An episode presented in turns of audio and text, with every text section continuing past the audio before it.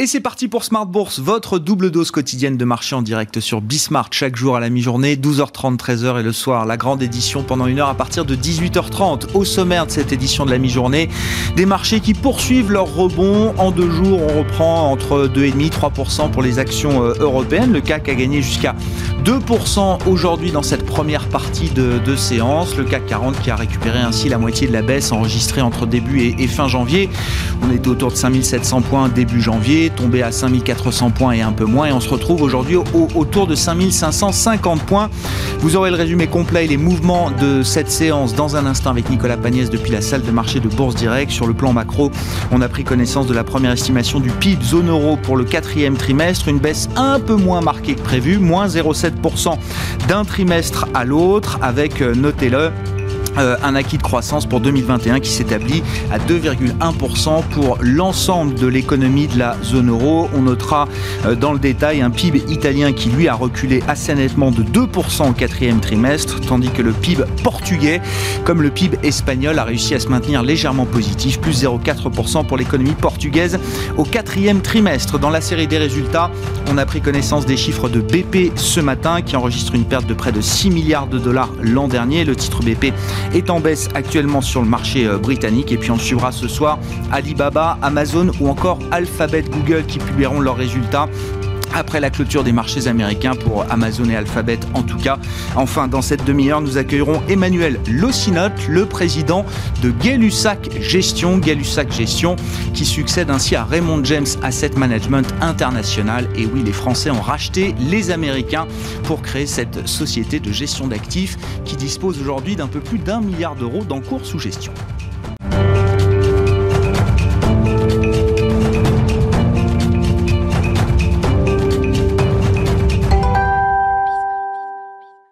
Infos clés de marché à mi-séance en Europe, c'est chaque jour dans Smart Bourse à 12h30 avec Nicolas Pagnès depuis la salle de marché de Bourse Direct. La tendance est toujours à la hausse à la mi-journée à la Bourse de Paris. Les investisseurs se montrent dans l'ensemble optimistes dans un contexte de léger recul de la volatilité sur les marchés, alors que les traders de la plateforme Wall Street Bets semblent se désintéresser des titres GameStop et AMC. Le premier perdait 31% hier soir à la clôture et le deuxième perd 23% dans les échanges d'avant-bourse. Le métal argent recule également euh, ce matin à la suite de la ruée des investisseurs hier sur l'indice, un recul qui pourrait d'ailleurs trouver son origine dans la décision du Chicago euh, Mercantile Exchange d'augmenter les marges initiales de 18% à compter d'aujourd'hui sur la matière première. Ces mêmes investisseurs individuels euh, semblent s'intéresser à présent à la biotech BioChrist, toujours dans l'objectif de prendre les vendeurs à découvert sur la valeur à leur propre jeu, mais en raison de volumes plus limités ou d'effets de surprise digérés, les investisseurs semblent moins s'émouvoir de ces ruées. Peut-être cela s'explique-t-il aussi par le passage du nombre de membres de la plateforme d'un peu plus d'un million avant la flambée du titre GameStop à un peu plus de 8 millions actuellement. S'il n'est pas possible de savoir qui sont euh, ces nouveaux membres, il est facile d'imaginer que de nombreux investisseurs investisseurs particuliers ou professionnels inquiets d'être victimes d'une prochaine ruée sur un titre ou désireux d'en faire partie se soient inscrits sur la plateforme et que le fait que de plus en plus d'investisseurs aient désormais accès à l'information soit un facteur rassurant pour les marchés. Au-delà des envolées euh, spéculatives, les investisseurs devraient suivre aujourd'hui encore les discussions en matière de plan de relance aux États-Unis. Les démocrates ont prévu d'avancer sur le plan de 1900 milliards de dollars voulu par Joe Biden en passant par un vote de réconciliation budgétaire qui ne nécessiterait qu'une majorité simple au Sénat et favoriserait les chances ainsi de voir le plan adopté. Dans ce contexte, plusieurs euh, sénateurs républicains ont eux fait parvenir un projet de plan de relance réduit à 618 milliards de dollars à l'équipe de Joe Biden, projet sur lesquels les deux parties ont pu échanger, évoquant des discussions très productives.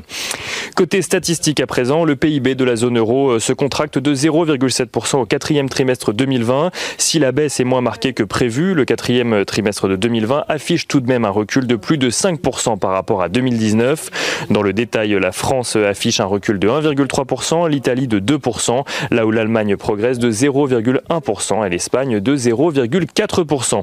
Sur l'ensemble de l'année 2020, le PIB de la zone euro en première estimation recule de 6,8%. Et du côté des valeurs à présent à la Bourse de Paris, Atos qui avait approché euh, DXC Technologies en vue d'un rapprochement amical il y a quelques semaines annonce qu'il n'y aura finalement ni rapprochement ni transaction. Airbus signe de son côté euh, la plus forte hausse du CAC 40 à la mi-journée. Le titre a par ailleurs vu JP Morgan passer de pondération en ligne à surpondérer dessus. Veolia euh, réaffirme dans un communiqué qu'il n'a ni l'intention d'échanger ni de vendre sa participation dans Suez, tandis que Valorec a demandé une suspension de cotation de ses actions et obligations en raison des risques que représentent selon l'entreprise les rumeurs concernant les négociations en cours avec ses créanciers. Au-delà des valeurs françaises, les investisseurs prendront connaissance dans la journée et dans la soirée de plusieurs publications de grandes entreprises américaines comme Amazon, Alphabet, Pfizer ou encore ExxonMobil, mais aussi Alibaba qui est également coté à New York. Nicolas Pagnès qui nous accompagne en fil rouge tout au long de la journée sur Bismart depuis la salle de marché de Bourse Directe.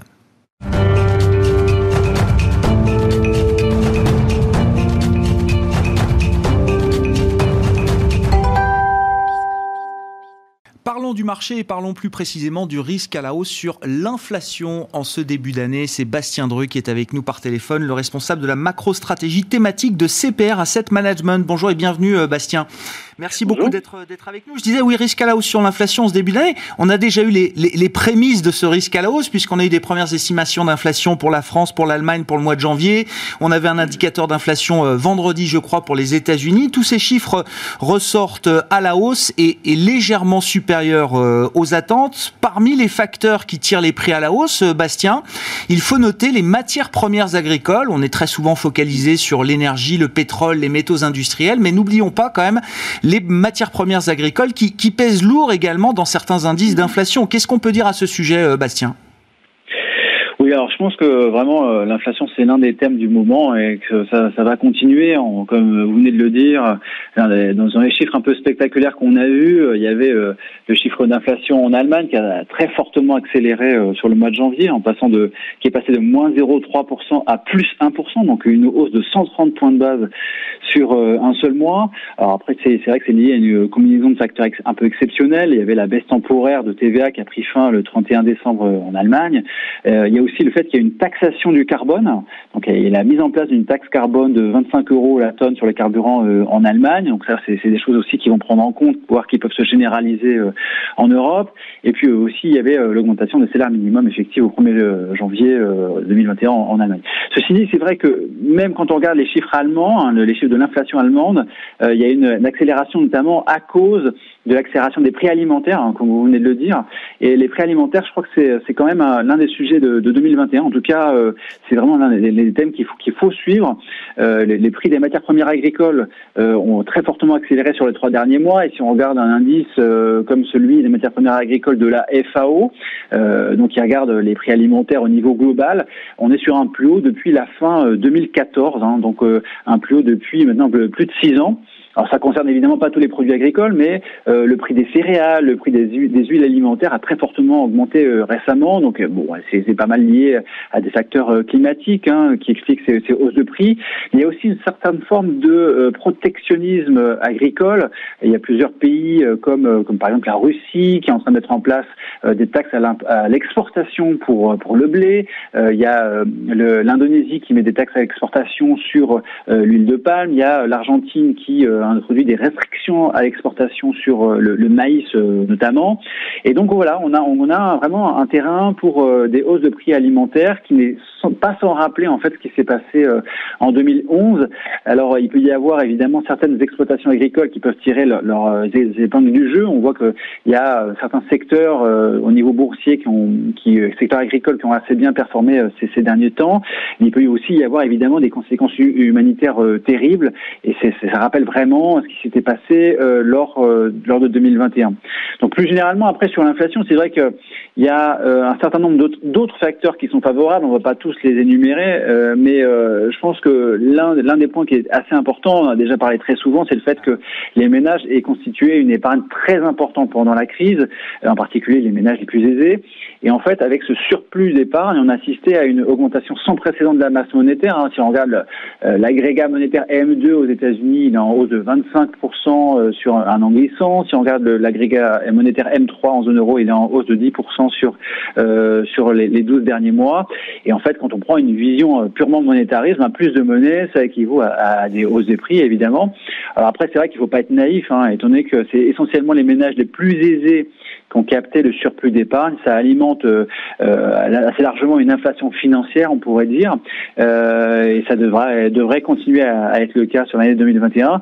Mais il peut y avoir quand même une petite partie de cette épargne qui, qui pourrait jouer sur le prix des biens une fois que les, économies auront rouvert, et, ça devrait pousser un petit peu à la hausse l'inflation sur 2021. Est-ce que tout le monde est prêt à garder son sang-froid par rapport à cette situation, ce risque de surprise à la hausse de l'inflation, Bastien, les banquiers centraux, la Fed en premier lieu, a, bien préparer le terrain euh, déjà, indiquant qu'elle ne réagirait pas ou qu'elle ne surréagirait pas à une, une inflation qui s'installerait temporairement au-delà des 2%. Je crois que les points morts d'inflation aux États-Unis sont autour de 2,20% aujourd'hui. Est-ce que le terrain est suffisamment bien préparé par les banques centrales pour éviter des, surréactions de marché? Ou est-ce que le jour où on accumulera un certain nombre d'évidences à la hausse de l'inflation, est-ce que ça peut provoquer quelques perturbations chez les investisseurs?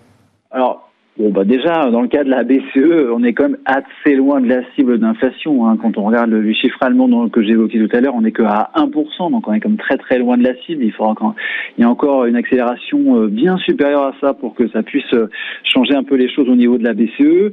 Euh, après, au niveau de, la Fed, faut quand même rappeler que la Fed est passée dans une stratégie de ce qu'elle appelle l'average inflation targeting et qu'elle tolérera un dépassement de la cible de 2% pendant un certain temps pour compenser justement euh, toutes les périodes pendant lesquelles euh, eh bien l'inflation était inférieure à 2%. Donc euh, là, je pense qu'il n'y a pas du tout les, banques centrales ne surréagiront pas à l'inflation. Après, c'est vrai que l'inflation totale devrait repasser pour des raisons d'effet de base, peut-être vers les vers les 3% aux États-Unis pendant l'année, mais c'est pas ça qui fera dégainer la Fed cette année. En fait, je pense que euh, la Fed, il y aura des questions qui se poseront peut-être sur la deuxième partie d'année, hein, sur peut-être le rythme d'achat qui sera peut-être euh, réduit euh, sur la deuxième partie de 2021. Mais ça sera en bonne part avec l'amélioration des conditions économiques. Hein. Ce ne sera pas que l'inflation. Hein. La, Fed ne va pas juste s'arrêter à l'inflation. Elle regardera un peu comment fonctionne l'économie et si ben, le, fait que les économies rouvrent, eh ben, ça amène de bons indicateurs. Bon, à propos de reprise, euh, justement, euh, Bastien, quel est le niveau de soutien budgétaire qu'on peut attendre aux États-Unis aujourd'hui? Alors, euh, je pense que bon là, c'est on venait de l'entendre dans votre flash euh, juste juste avant. Euh, il y a 17 sénateurs républicains qui ont fait une contre-proposition de, soutien budgétaire à 618 milliards. Je pense qu'on est quand même très très loin des 1900 milliards qui ont été proposés par Biden sur sur les dernières semaines. Et ce qu'on a bien vu hier, c'était que que ce soit Nancy Pelosi, la représentante, la, la, chef de la Chambre des représentants, et puis Chuck Schumer, le, le chef du, du Sénat, ils ont commencé à se mettre d'accord sur euh, les, premières euh, finalement euh, premières manœuvres pour mettre en place ce qu'on appelle la réconciliation budgétaire, qui permettront de faire passer le plan de 1900 milliards sans sans que qu'il y ait un, besoin de 60 voix au Sénat. Et je pense qu'on se rend vraiment vers ça. Donc on aura un soutien budgétaire qui va être très très important sur l'année 2021. Bon, bah on va suivre ça évidemment. Hein. C'est un, paramètre clé aujourd'hui pour les, marchés, des marchés d'ailleurs qui retrouvent un peu d'optimisme après la, consolidation des dernières semaines. On repart de, l'avant depuis hier avec un, CAC 40 qui revient à 5550 points au moment où on se parle. Merci beaucoup Bastien. Bastien Druc est avec nous par téléphone, le responsable de la macro-stratégie thématique de CPR Asset Management.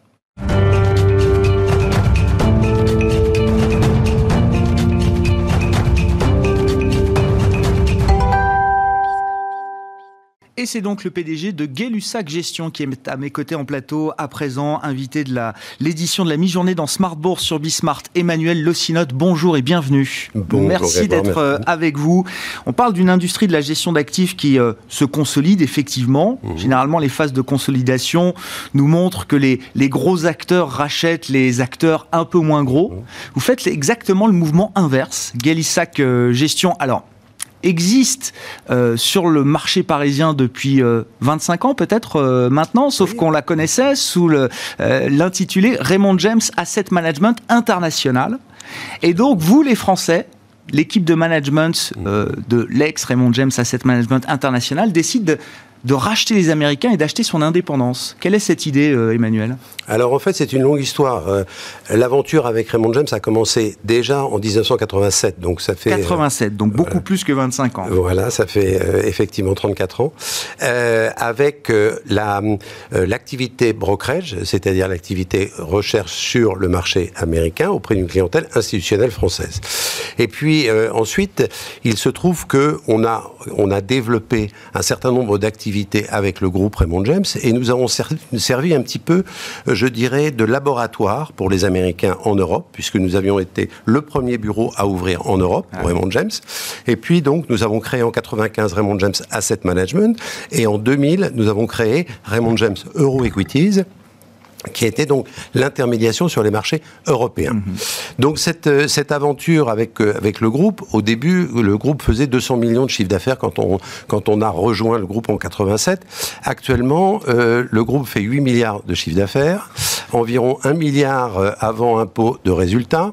C'est un groupe qui, qui est donc coté sur le New York Stock Exchange, qui fait partie de la composition du Standard Poor's 500, donc parmi les 500 plus grosses sociétés américaines euh, et qui a une capitalisation boursière de l'ordre de 14 milliards de dollars, avec 240 milliards de dollars sous gestion, donc en gestion collective, et en dépôt de la part de ses clients aux alentours de 900 milliards. Je vous dis ça pourquoi? C'est que vous imaginez bien un petit peu le, le mastodonte qu'est devenu Raymond James et que notre société de gestion était un petit peu un animal hybride, je dirais, et qui ne rentrait pas véritablement dans la case du groupe Raymond James. Pourquoi? Parce que 1 milliard 2 comparé à 250 milliards sous gestion aux États-Unis, euh, effectivement, la comparaison est assez vite faite. Et puis surtout, je dis un, un animal hybride. Pourquoi? Parce que nous, nous avons trois métiers le métier de la gestion collective, la gestion donc euh, privée sous mandat, et le troisième métier, c'est la gestion des entreprises, mm. de, donc euh, euh, l'épargne salariale, l'épargne entreprise. Donc ça, c'est quelque chose qui était très difficile à classer dans le groupe Raymond James. Pour eux, l'asset management, c'est purement la gestion collective. Oui, je comprends. Et la, et la gestion privée est complètement séparée. Le poids, le, poids de Raymond James devenait tel qu'il pénalisait votre euh, développement d'une certaine manière, si je comprends bien, euh, Emmanuel Le Sinote. La particularité de la branche euh, française peut-être était un peu anachronique dans l'univers Raymond James aujourd'hui. Pourquoi maintenant? Qu'est-ce qui a déclenché le deal là ces dernières semaines, 2020-2021, Emmanuel Le Sinote alors, effectivement, d'abord, il y, a, plusieurs facteurs. Le premier facteur, c'est que la société a atteint une taille, entre guillemets, euh, critique, c'est-à-dire que là, en date du 31 janvier, nous avons 1 milliard 200 millions sous gestion, ce qui représente une taille, disons, euh, à peu près viable par rapport euh, à nos concurrents. Et je dirais, je sais pas, j'ai pas les chiffres exacts, mais je pense que 70% des sociétés de gestion gèrent moins de 1 milliard. Donc ça, c'est la première, le premier élément. Le deuxième élément, la société financièrement est très saine. Euh, le, troisième, le troisième élément, c'est que euh, c'est vrai que ça devenait assez pesant en termes, disons, de, contrôle, que ce soit sur un plan contrôle interne, euh, donc déontologie, etc. Donc ce qu'il faut savoir, c'est que nous sommes donc régulés, comme toutes les sociétés de gestion, par les autorités de tutelle françaises, européennes, donc l'AMF, et également belges, puisque nous avons un bureau en Belgique. En plus de cela, nous étions régulés par toutes les, les, les autorités euh, anglo-saxonne, plus les autorités américaines et la SEC. Ce qui veut dire que, juste à titre anecdotique, l'année dernière, j'ai eu 14 personnes qui ont débarqué dans mon bureau et, donc pour vérifier absolument tout euh, euh, et qui sont restés pendant 15 jours, 3 semaines. Ce qui veut dire que, en ce qui me concerne, je passais trois quarts de mon temps à m'occuper des problèmes administratifs et pas du développement de la société. La deuxième chose, c'est que, en fait, cette société s'est créée, disons, par nos propres moyens, avec nos équipes. Euh, donc les trois équipes principales, c'est la gestion collective avec Louis Defels, que vous connaissez bien, sûr. qui a développé les fonds, la gestion... Privé, privé avec euh, Aurélia de la Malène euh, et Adrien Blum, qui également s'occupe du, du, développement. Et puis l'épargne salariale qui s'est développée, mais sans aucune aide de la part des États-Unis. Et ce qui nous permet, si vous voulez, de, euh, de changer de nom sans changer quoi que ce soit, ni en termes d'actifs sous gestion. Ah nous ne perdons aucun actif sous gestion. Et en plus de ça, nous gardons les mêmes banques dépositaires, euh, que ce soit également les compagnies d'assurance vie, etc., restent absolument identiques. Oui, c'est ça, c'est une, une, transition euh, sans, sans rupture pour, euh, pour vos clients. Il faut qu'on dise un mot du nom euh, Gay-Lussac Gestion, euh, Gay-Lussac plus précisément, euh, Emmanuel Le Sinotte. Alors, c'est un de vos aïeux euh, illustres, Absolument, chimiste, le nom physicien. De, voilà, exactement, le pourquoi, nom de pourquoi avoir, choisi, pourquoi avoir choisi ce nom? C'est ça la question, Emmanuel Alors, Le c'est alors d'abord, c'est pas effectivement un simple nom. En général, les sociétés de gestion, euh, vous avez des exemples, euh, euh, disons assez concrets. En général, les sociétés de gestion prennent bah, le nom de la rue dans laquelle ils se trouvent. Bon, nous, ils se trouvent, on n'est pas rue Gay-Lussac. donc, donc pour nous, il était très important de trouver un nom qui corresponde, disons, à nos valeurs, qui corresponde à, à notre identité propre et surtout qui représente une, une véritable, euh, je dirais, euh, euh, un, euh, non pas un statut, mais surtout une référence, euh, disons, dans la société française. Et il se trouve que le savant Gay-Lussac, donc qui est un des plus grands physiciens et chimistes français du 19e siècle, il est mort en 1850, euh, représentait un petit peu toutes ces valeurs. C'était un homme qui, donc, d'abord a été extrêmement, euh, euh, disons, performant dans sa jeunesse, enfin jusqu'à jusqu'à sa mort. Mais ce qu'il faut savoir, c'est qu'il a été euh, donc diplômé de Polytechnique à 22 ans. À 26 ans, il devenait professeur à Polytechnique. Et à 30 ans, il avait quand même découvert la loi sur la dilatation des gaz, qui lui a permis de pouvoir s'envoler en ballot en, en, montgolfière à 7000 mètres pour, pour regarder un petit peu, disons, comment réagissaient les gaz en atmosphère. C'est lui également qui a découvert à 30 l'atome euh, et la molécule.